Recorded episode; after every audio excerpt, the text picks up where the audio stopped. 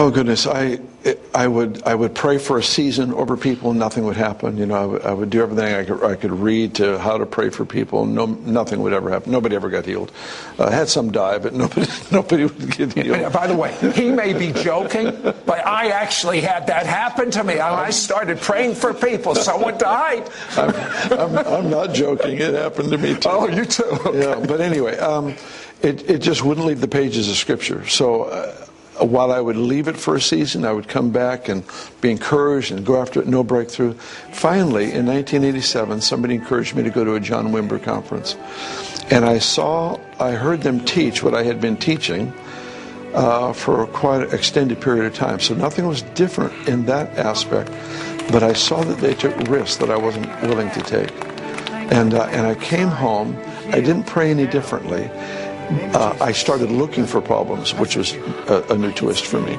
But I didn't pray differently. But people started getting healed. It just, uh, and it wasn't wasn't just on me. It was actually on the entire church, which was what I wanted. I wanted, I wanted everybody to get in on it, you know. And and uh, so I, I came home, began to uh, look for problems, pray for people, and miracles actually started immediately.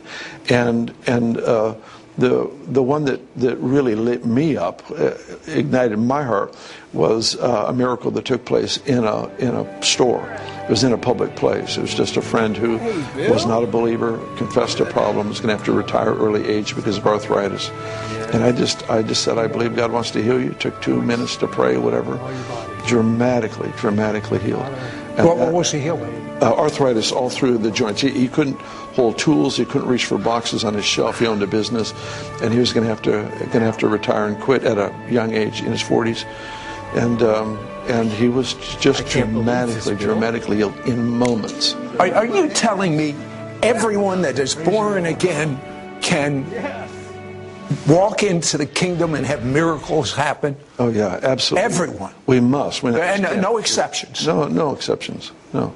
They don't have to be in. They don't have to have five generations of pastors. No, no, no. Okay, no. 1995.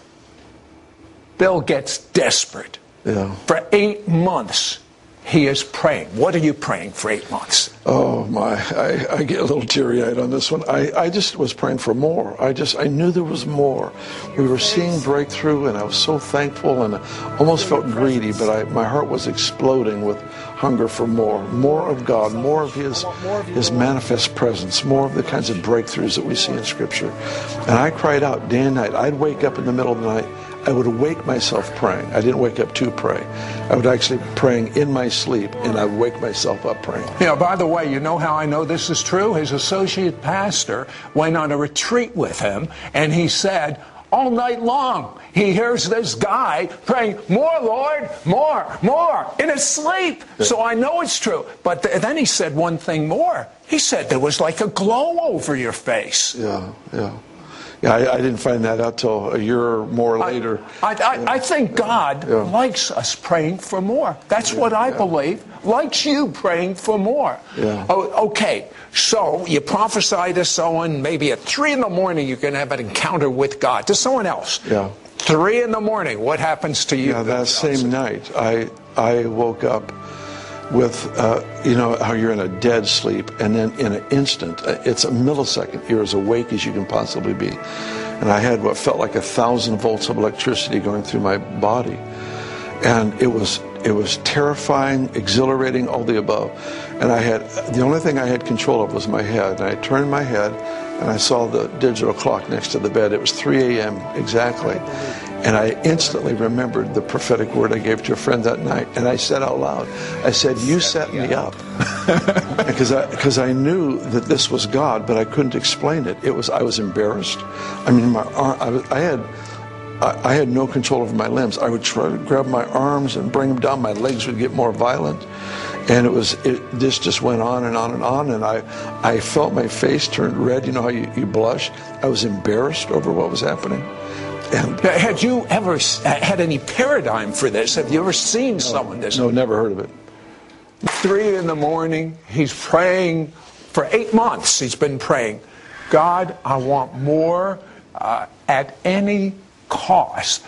If you had known Bill Johnson, what that prayer meant, do you think you would have prayed it?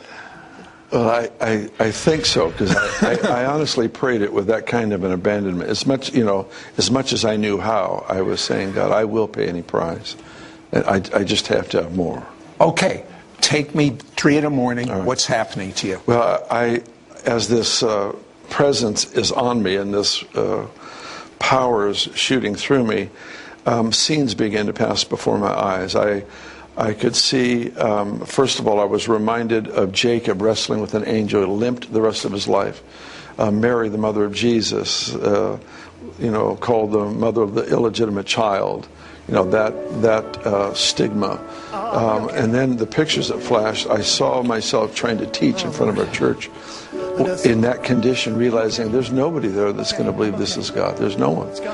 And then uh, the next scene, I was standing, excuse me, in front of my my favorite restaurant in town. In that condition, I could see myself realizing that this I'm going to be a mockery to the entire city. And, and I could tell that what the Lord was after is He was reminding me, I said, at any cost. And what I, what I was coming to realize is that if I say yes to this, I may be in bed the rest of my life. I can't function. I can't do life. If I say yes, it, I'm giving up not only my right to dignity, I'm giving my, up my right to function as a normal human being. And, um, and I, I lay there for probably 20 minutes with tears going down the sides of my face. And, and I said, I'll take it. I'll take it. If I get more of you, you can do anything you want with me. Make me look any way you want. Do anything you want. I don't care. I'll take the exchange if if if I get more of you. So you're processing, obviously. You go back to bed the next night. What happens? Same thing. Same thing. Same thing. Three nights in a row. After this encounter, Yes. what was God expecting from you? I, I, as simple as it is, he, he didn't want me to be concerned on how I looked to somebody else. He, really wanted me to fear God and not man. And, and the strange thing is, is there's not one of my closest friends that would have said I feared man. But the Lord could see something that was still there that had not been dealt with. And see, to be to be trusted with anointing for breakthrough, to to minister in any any measure of revival, you, you can't be controlled or influenced by the fear of man. It'll cripple you. And I feel like the Lord really is, is wanting to set all of us free. And for me, it just needed to be something dramatic where I where I could love people but not fear them, where I could serve people but not be controlled by them. And I think it's essential for what God's wanting to do in the earth. He's wanting to raise up a generation that can fear God only and love not their life unto death. Oh, I, I see this aspect about you, but I see another aspect. I see a man that has compassion for people that are suffering. Yes. Yeah. Um, where'd this come from? This compassion. Jesus had this compassion. Yeah, I hope it's. I would think it's from him. It's just you get close to him, you feel his heart. You know, you feel his heart for anything. You feel his pleasure. I, I, I sometimes, honestly, uh, I'll, I'll do an experiment. I'll put my hand on somebody's shoulder just to affectionately touch them. But what I'm really doing is I can sense the pleasure of the Lord for that person. And when you sense the pleasure of God for people, it's so hard to criticize them. It's so hard to to to to think evil of them, or you know, all you want to do is to sow into their best, to call them into their destiny. When you when you discover that that pleasure of the Lord for people, and I think it's closely connected to this compassion thing that Jesus was moved by compassion. Compassion always brings a miracle. Sympathy just brings comfort in a problem. You told me that sometimes before you'll enter a store, you'll just Yeah. be still. Explain what you'll do before you'll go into a retail store or someone's home or something like that. Yeah, so, well, sometimes I, I realize, for example, I'm going into a store that's kind of a, the people who own it are involved in all different kinds of strange things. And so I'll pause for a moment on the outside, not to bind, not to loose, not to engage in any kind of warfare. I just turn my attention towards the Holy Spirit, my affection towards Him. And as soon as I recognize His presence resting upon me, then I go in the store.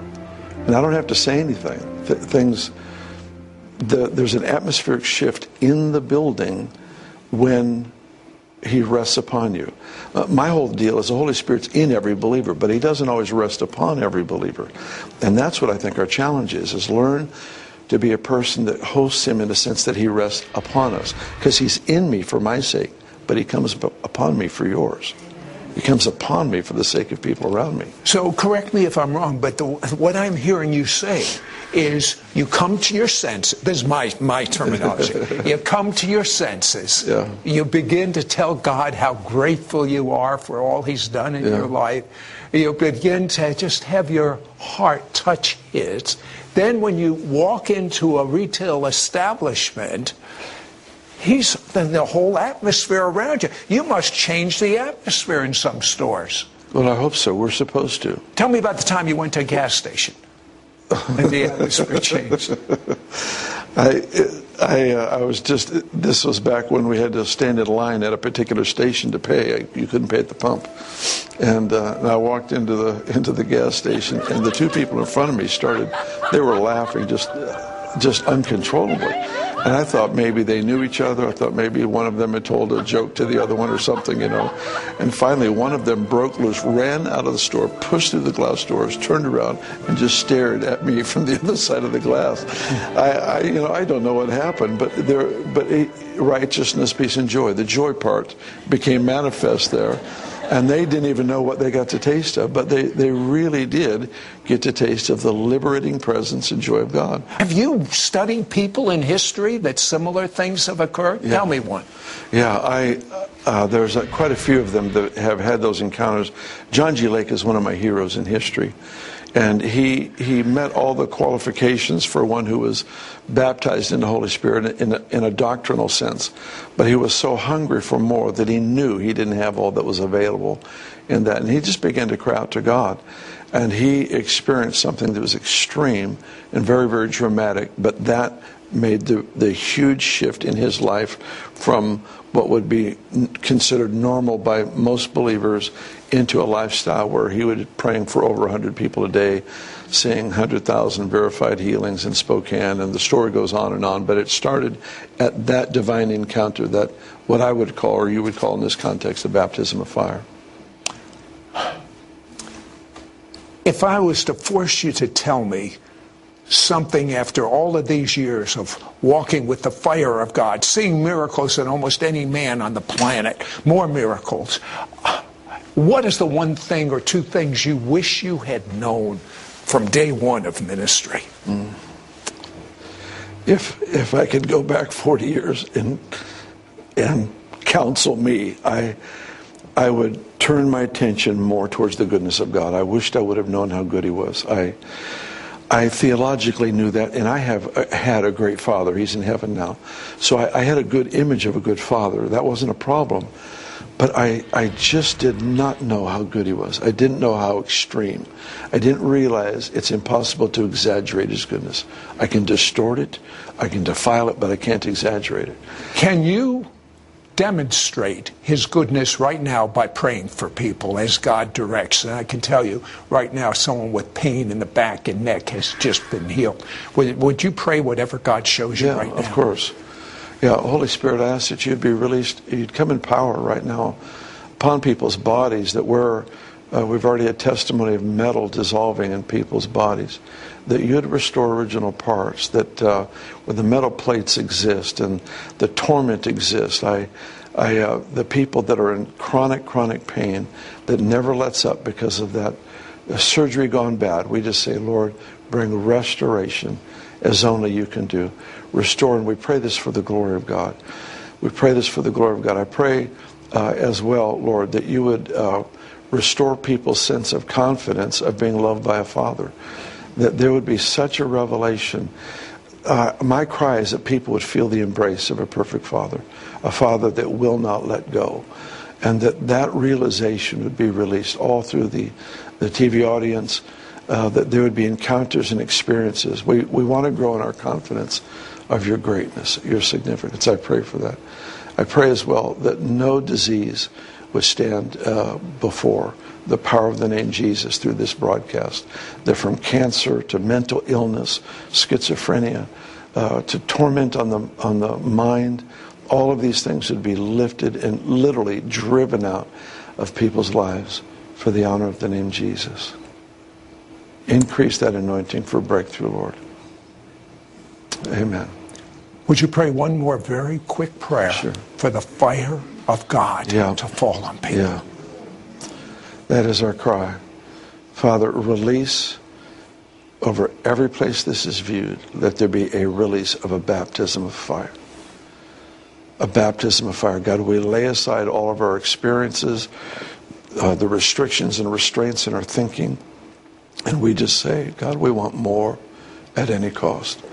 Give us a baptism of fire, something that opens us up to the heart of God for the people.